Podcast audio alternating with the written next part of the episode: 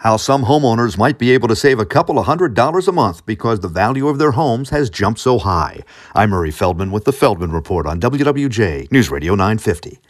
Home values have been rising. Think back to when you took out your mortgage. If you put less than 20% down when you bought your home, private mortgage insurance, PMI, was required. The Insurance Information Institute notes once you have 20% equity, the insurance can be removed. If home values have risen in your area, you may have enough equity to reach that 20%. If so, your lender should cancel your PMI or private mortgage insurance. They have to comply by law if you're in good standing and you haven't missed any mortgage payments.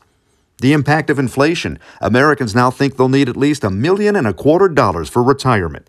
That's a 20% increase from one year ago, according to Northwestern Mutual. With the Feldman Report, I'm Murray Feldman, WWJ, News Radio 950.